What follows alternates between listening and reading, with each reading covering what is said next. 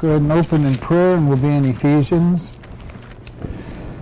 Lord, we just come before you. We thank you for your love, for your care for us. We thank you for all that you've done, all that you love us, even, even though you know us, you love us, and that you care for us so much that you sent your Son to die for us, and that you suffered as well. And we just thank you in your Son's precious name. Amen. Ephesians chapter 5, starting at verse 21. Submitting yourselves one to another in the fear of God. Wives, submit yourselves unto your own husbands as unto the Lord, for the husband is the head of the wife, even as Christ is the head of the church, and he is the Savior of the body. Therefore, as the church is subject to Christ, so let the wives be to their own husbands in everything. Husbands, love your wives, even as Christ also loved the church and gave himself for it, that he might sanctify and cleanse it with the washing of water by the word, and that he might present to himself a glorious church, having not having spot or wrinkle or any such thing, but that it should be holy and without blemish. So ought men to love their wives as their own bodies. He that loves his wife loves himself.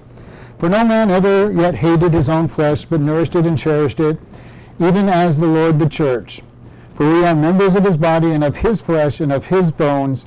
For this cause shall a man leave his mother and father and shall be joined to his wife, and they two shall be one flesh. That is the great mystery I speak concerning Christ and the church. Nevertheless, let us love, let every one of you in particular so love his wife even as himself, and the wife see that she reverence her husband. So we, last week we kind of switched these verses around a little bit, and we did the husbands first. And then we're going to just talk very quickly submission. Again, we're going to remember submission is to arrange ourselves under authority. Doesn't have anything to do with who's better or who's not better. It's just who God says is in charge. And this is something that we have trouble with in all aspects of our life. None of us like to submit. We talked about that two weeks ago, how hard submission is for people. And, and that goes us to our government, uh, people in the church, uh, wives to, to uh, husbands, children to their parents. all the different relationships that we have that God says submit. And even for us to submit to God Himself. Isn't it hard for us to submit even to Him? And you can't figure, find a more perfect person to submit than God, and yet we have trouble oftentimes submitting to God. When God says, I want you to obey and do this, we oftentimes say, No, there's no way I'm doing that, or I can't do it, or I don't want to. So even submitting to God, we have trouble with, and then he says, I've got other submissions for you to do. And we, and we talked about Jesus being submitted to Mary and Joseph. He was submitted to the priests in the temple. Now, every part of his life as he was in, he was submitted. He was God, and he was submitted. Can you imagine how difficult that would be? You know, he's perfect, his parents aren't perfect. And he wasn't one of those kids who thought he was perfect. He was perfect and yet submitted. So we look at this verse saying, Wives, submit to your husbands.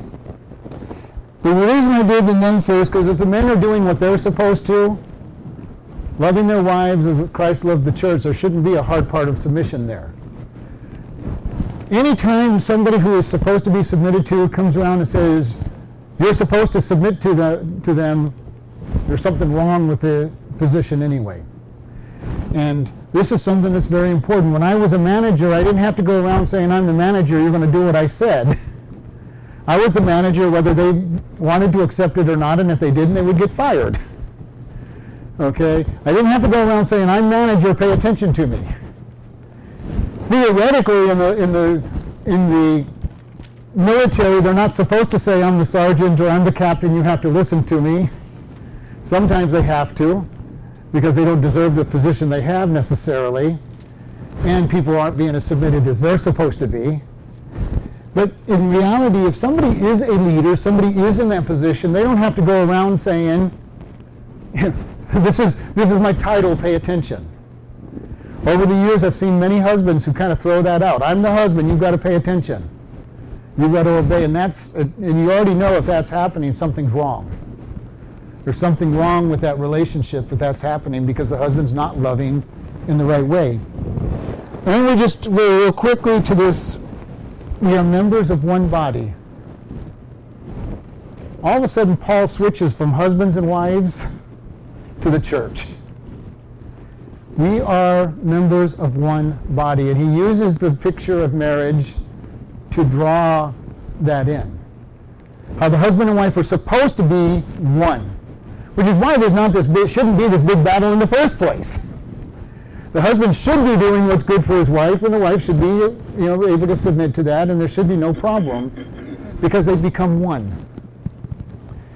And we're told that Adam and Eve were, when they set up the first marriage, they were, to leave mother and father and become wife, one flesh, which literally meant to be glued together, glued together. How easy it is in our generation for a marriage to be torn apart, for divorce, just because they say, usually you hear in our day, we just don't love each other, or we're, we're totally incompatible. You know, I've never really found any two people that are completely compatible in the first place. And you probably wouldn't want to be with each other if you were totally compatible. Have you ever thought, could you work with yourself? you know, I thought about that a couple of times because I would look around saying, I'm doing so much, I need more of me. And then I got thinking, if there were more of me, I'd be bumping into myself because we'd all be do- trying to do the same job. I couldn't work with myself. Probably couldn't live with myself. We need those differences. When Eve was created, she was created as a helpmate. There were things that Adam needed, and she was to complete that need. If she was exactly the same as Adam, she would have been redundant and not needed. If we have a relationship with a husband and wife, if they were exactly the same, it would be redundant and not needed. And God always manages to, to put opposites together. If one person in the relationship likes to spend money, the other is usually a tightwad. you know, one person's spontaneous. The other one has to plan every single event of their life and day. But you know, we need each one of those parts of, of, in that relationship. Because if both were tightwad, then they would never spend money, never help somebody. If they both spent money, they probably wouldn't have a house and electric and a car and everything else that's needed. We need each part of that glued together to fit perfectly. And God said that what man, God has joined together, let no man pull asunder. We've all either know somebody, if you haven't been had to divorce yourself, or, or we know somebody who's been divorced, and we see how that lives have been torn apart by divorces. They're not, you know, it's just like when he says glued together. If you if you're somebody who likes to work with wood and you glue two pieces of wood together with good wood glue, you don't try to separate those two pieces of wood.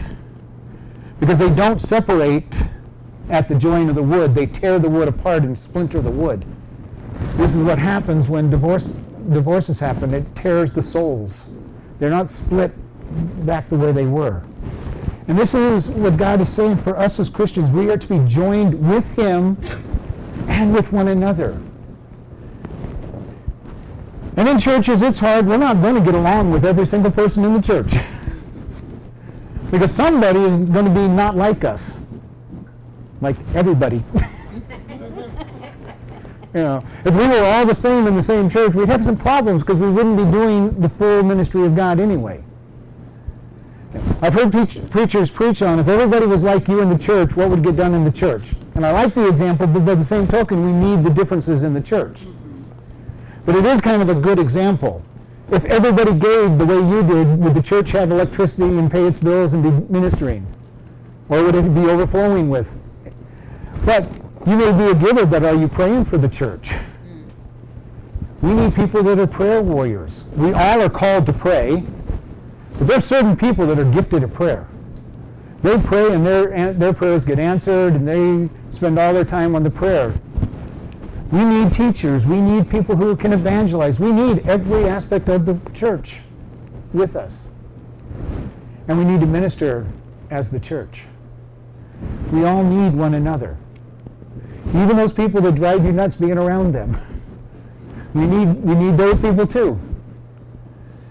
We need the quiet people who, who just serve behind the scenes. We need the, the, the bombastic people who like to be the center of attention to, to draw toward God as long as they're having God at some part of that attention draw. We need all of that because we're one body. Paul will go on in another, in another book and say, Are we all eyes? Are we all ears? Are we all mouths? And he goes, What about the toes? You need the toes. Now, have you ever injured your feet and injured a toe and found out how important your toe is? You know, our, our big toe, which balances us. Amazingly, the little toe is the one that carries the weight. You know, that's the one I broke when I broke my foot many, many years ago. You know, you figure that little toe is not very important, but when you go to step down on that broken little toe, and you can't put your weight on your body on that toe, you know it quickly. How many of us are just quietly serving God? We want to be very careful when we look around because a lot of people will say, well, I'm not like the pastor or the teacher. I'm not important to the church. You never know how important you are. You really don't. How many times has a prayer warrior disappeared? How many times has a person who cleans the church disappeared?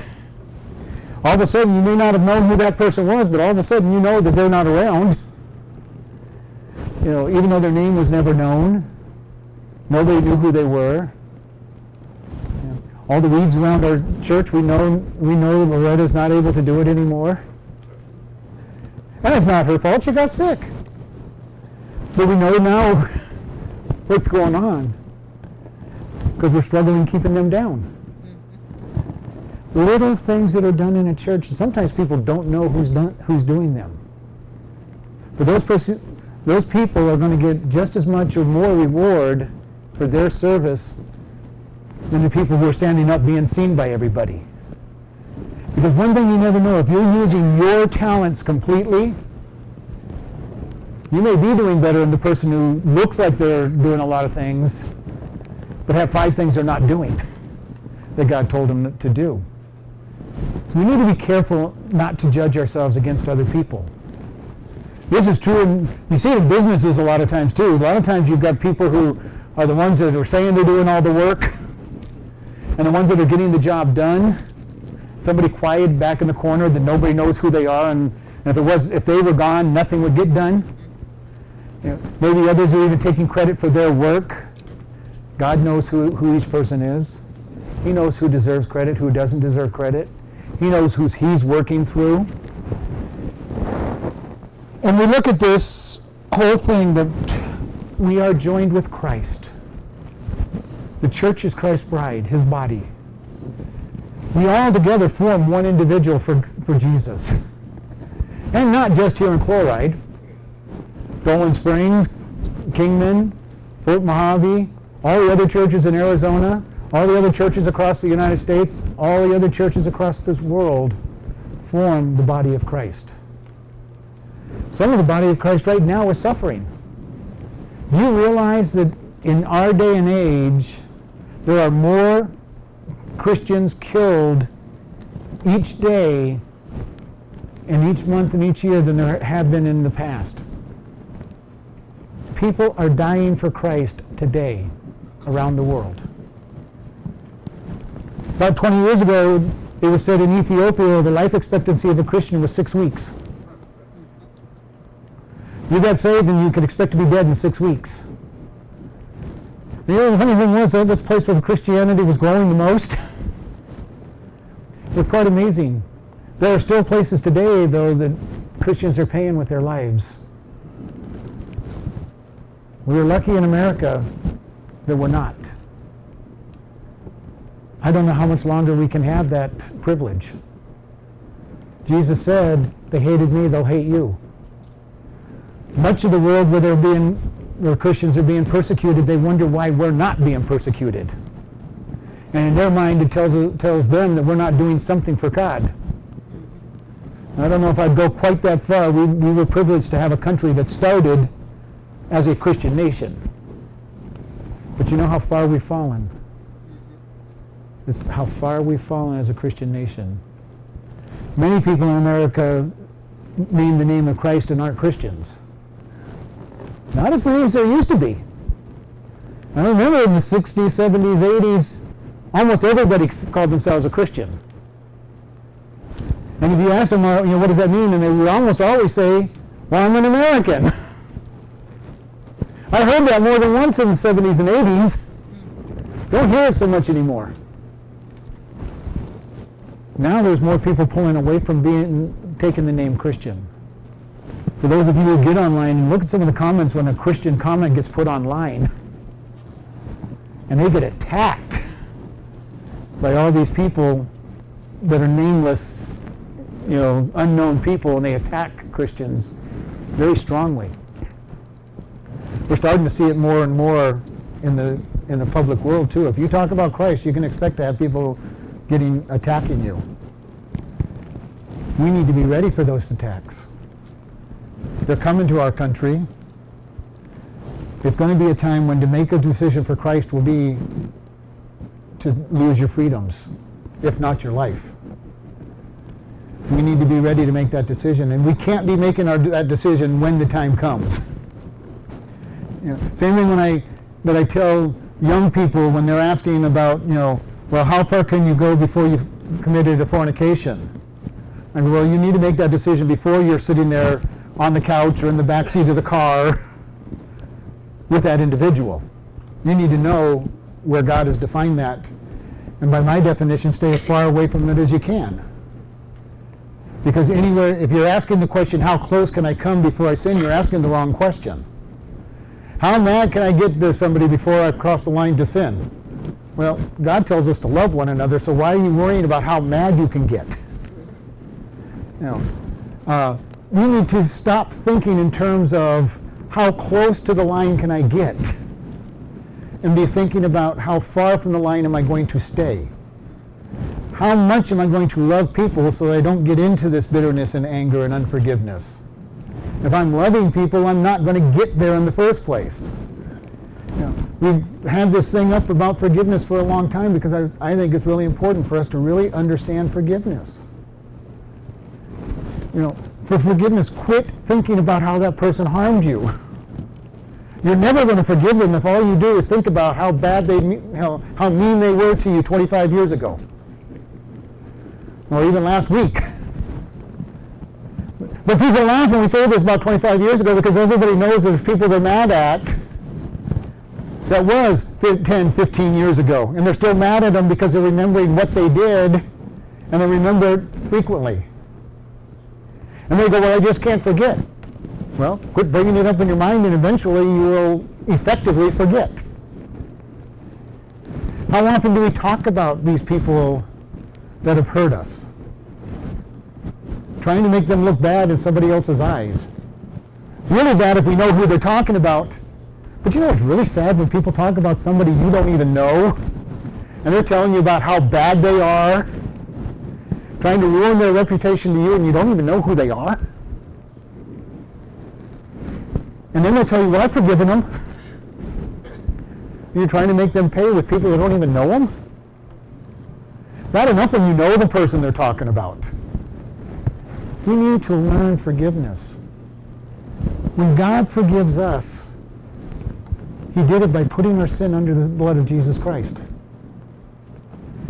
He says he removes it as far as the east is from the west. In Micah, he says he puts it in the deepest sea. I think God's trying to make a point there. If the Almighty God, who does not forget anything, has places, he even tells us he puts it in forgetful in a place of forgetfulness. By decree, he has a place where he puts our sin and says, I'm not going to remember it in this location. The God who knows everything and remembers everything has a place where he puts things and says, I'm not going to remember it because I put it over here. And we as humans say, well, I just can't forget. I can't forgive. Are we one with him or not? Are we going to live the way he wants us to live? Until we're ready to forgive people, we can't have fellowship with a lot of people. Then we hear people, well, I'll forgive them when they ask. How many times have you found somebody was mad at you and you didn't even know they were mad at you? They said you did or said something and you weren't even aware that you did or said it? They took it wrong, they added to it. I've heard people go, well, they did this and this is why they did it. I have no problem with this is what they did part. But as soon as you start telling me that you're a mind reader and you know why they did it, you've got a problem. The only one who could possibly tell us that he knows what we did and why is God. How many times you've had somebody tell you the reason you did something and you didn't even remember doing it in the first place and you didn't have a reason for doing it, and they've built up this big long reason about why you did what you did. I'm not saying they're lying or that they're, but they are deceiving themselves. And I hear it frequently. This is what happened and this is why they did it. And my answer is going to be, how do you know that that's why they did it? And the answer will always come back, well, they don't. They just, that's what they think. We need to be very careful about putting a motive on people's actions. If you quit putting motive on people's actions, you're going to have to be mad at them a lot less. Because usually we're thinking, well, they're doing this because they lost their job or whatever, you know, and we put all these different reasons on it, and then they're really mad at me, and they, we put all these reasons on why they're mad at me, and then, you know, and all they were having was a bad day that day, and they just said something a little short. they, they weren't even mad at us, they were having a bad day. And we took it as if they were mad at us, and we put on all these reasons of why they were mad at us, and next thing we know, we've got this great big monstrous hill in front of us, and we just can't stand seeing them because of how, how mean and nasty they were to us on purpose. We need to be very careful about that. Learn to forgive. Learn to forgive quickly, even before they ask, because they may never ask. You know, we hear so many stories of people who are angry with their parents, and then their parents die, and they read some letter or something that talks about how their parents, you know, you know, loved them and cared for them, and all they could think about is that their parents hated them for whatever they said on one day. And it's too late to be able to apologize and to try to mend the relationship. This happens a lot in our relationships. We need to learn to forgive. You know, hey, you don't even have to go to the person. You just say, God, I want to forgive, forget, and forget it. Go back into a relationship with them. Because even if they were mean and nasty to you on purpose and you forgive them and you, you know, you're going to blow them away by being nice to them when they know that they don't deserve it. And if they didn't do it on purpose, they're not going to know that anything was ever wrong. But forgiveness. God loved us so much, he sent his son to forgive us while we were enemies. And for God, we were enemies. We were committing sins sometimes on purpose, sometimes shaking our fist at God saying, I don't care, I'm going to do what I want to do. And Jesus still died for our sins so that he could forgive us. And you know, we never would have asked for forgiveness if he didn't love us first. He says, we love him because he first loved us. We would not love God if it wasn't for his love. We wouldn't be able to approach God without his love. The holy, righteous, perfect God of the universe, if Jesus had not paid the debt, would not be approachable by us. This is what he's telling us. He loves us. loves us so much. We need to catch hold of how much he loves us to start with as Christians, but realize that he also loves the entire world the same way. We've talked about this, the price that Jesus paid for our salvation. He took the entire wrath and anger of God upon himself in physical punishment. Can you imagine the pain that caused the Father to punish his, his own Son that way? I've talked about how it hurt me to spank my kids because I didn't want to cause pain. Do you think God was any less when he put the pain on Jesus? This is something I've been thinking about the last probably two or three weeks. How much pain the Father went through when Jesus became sin. Have you ever thought about the Father suffered as well as Jesus? All the punishment that the Father had to put on Jesus, all the pain. Then, then the Father had to turn his back on Jesus. When Jesus called, My God, my God, why have you forsaken me? The Father felt the same pain. Abandoning his Son that he had been in fellowship with for all of eternity as well the Father went through pain to bring to be able to buy us back. Pain almost as severe as Jesus. Jesus took the physical pain as well, but God had to inflict that pain. The love that the Father and the Son felt for us, and the Holy Spirit, is amazing. All so they could buy us, make them one with Christ in the picture of their marriage. Do You realize that we have become the sons of God, the daughters of God, but we are also becoming the bride of Christ. And we're going to be made one with Christ. Emergency, terrible emergency.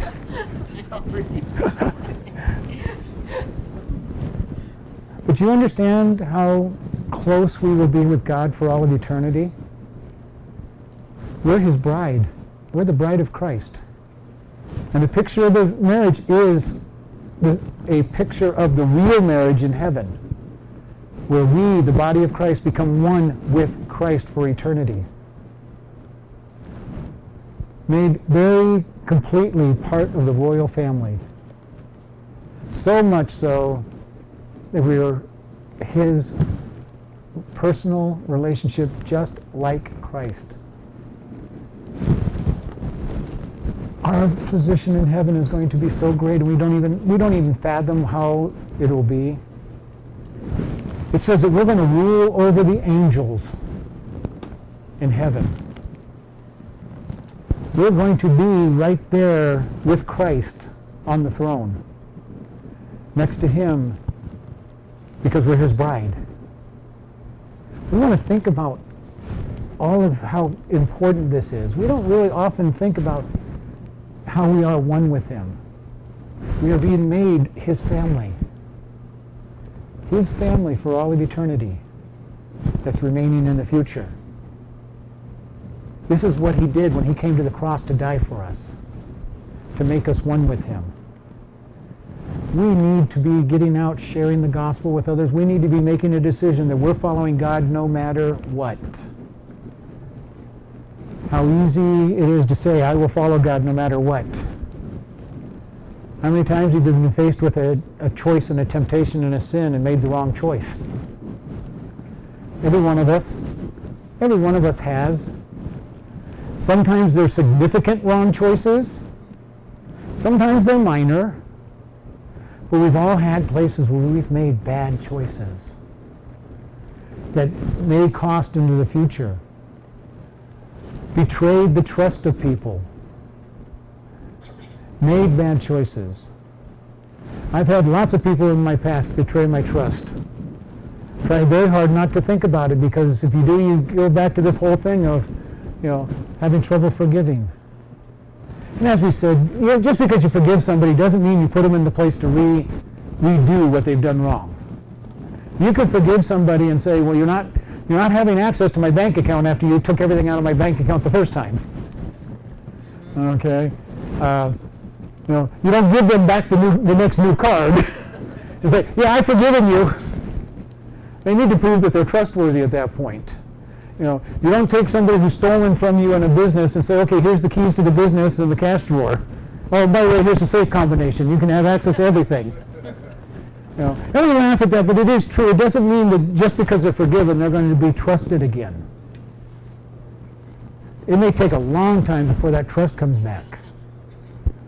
It means that we're not going to hold them accountable and, and try to punish them for what they've done in the past, but we may not trust them to go into the future. God's love for us. We are to submit to Him. If we learn to submit to God, we're at the very first step of being able to submit to every other authority He puts in our place. And I challenge us that we learn to submit to God. When God shows us that we need to change, we change. And the great news is He gives us the power to change. And then just this last verse we're going to look at, kind of off to the side, is verse 33. Nevertheless, let everyone in you particular so love his wife even as himself, and the wife see that she reverence her husband. He's back to the relationship of, of people. And you know, for men, loving is a hard thing to do. Men deal in a world of respect. You know, they go to work, they go, you know, if men get into a battle or a fight, it's usually because they have been disrespected. You know, somebody didn't do something to, to make them feel as good or important as they think they should be. And, and men need that respect. The women in their lives need to know that their men need respect. The easiest thing for a woman to do is not respect her husband, and, tear, and that'll tear down the husband really quick. Because he has enough trouble fighting and battling in the, real, in the world to get respect. It's one of the reasons men work so hard in their jobs a lot of times is try to be respected. And to come home and not receive respect is tough. Women, on the other hand, tend to want that love. The thing men have a hard time giving. And, you know, kind of funny is that men will usually try to respect their wives, and the wives aren't wanting the respect, and they, you know, they want the love. The woman is busy loving her husband, but doing things that don't bring, him, bring respect to him. And neither one are happy because they're not getting what they need. The woman is treat, treating him as a, as a child and trying to do everything for him, and all he's wanting to do is be respected as the husband. The wife just wants to be loved. And the husband's doing everything to respect her. They would say she's the greatest wife in the world, great, great housekeeper, mother, you know, all these other things. Really raising her up in front of people, but not showing her what she wants love. God understood this. And that's what he told, he told each, each group to do what is not natural to them. Husbands, love your wives. Wives, respect your husbands. Very important thing to consider as you're looking in here. Because I've seen men tore apart because they don't get they don't feel they're getting respect at home. And to wife, wife loves them, you know, she wants to have them around in many cases, but just doesn't give him the respect. And he doesn't feel he doesn't feel loved because he's not feeling like he's respected. And he'll go on and try to do more work. He'll try to do more things, trying to get that respect. Women want that love. And we, and we see this over and over. God put this battle at the curse, and very beginning this battle started. Eve was told that your desire is going to be for your husband. She's going to want to rule. She's going to want to consume the relationship. And God said, and he will have dominion and rule over you. The battle has been put there from the very beginning. They were created to help one another, and because of the sin, they went into battle with one another. And we've been in battle ever since with each other and with everybody that we know. Rather than being helped by one another, we battle one another, trying to rule, trying to have dominion, instead of seeing that we're one. Especially when you're a husband and wife, that you're one and need to be one. Neither one is more important in one sense, but both are needed. And it's important for us to show that love and respect. Let's close in prayer. Lord, we just thank you for this day. We thank you for the opportunity we have to show love and respect. Lord, we thank you that you have forgiven us. You have taken our sins that we have committed and the punishment that we deserve so that we can have eternal life. Lord, for any that are listening to this message, that we ask that if they don't know you, that they will recognize that they're a sinner and confess that their sin, confess that they deserve punishment, and accept you as their Lord and Savior. I just thank you in Jesus' name. Amen.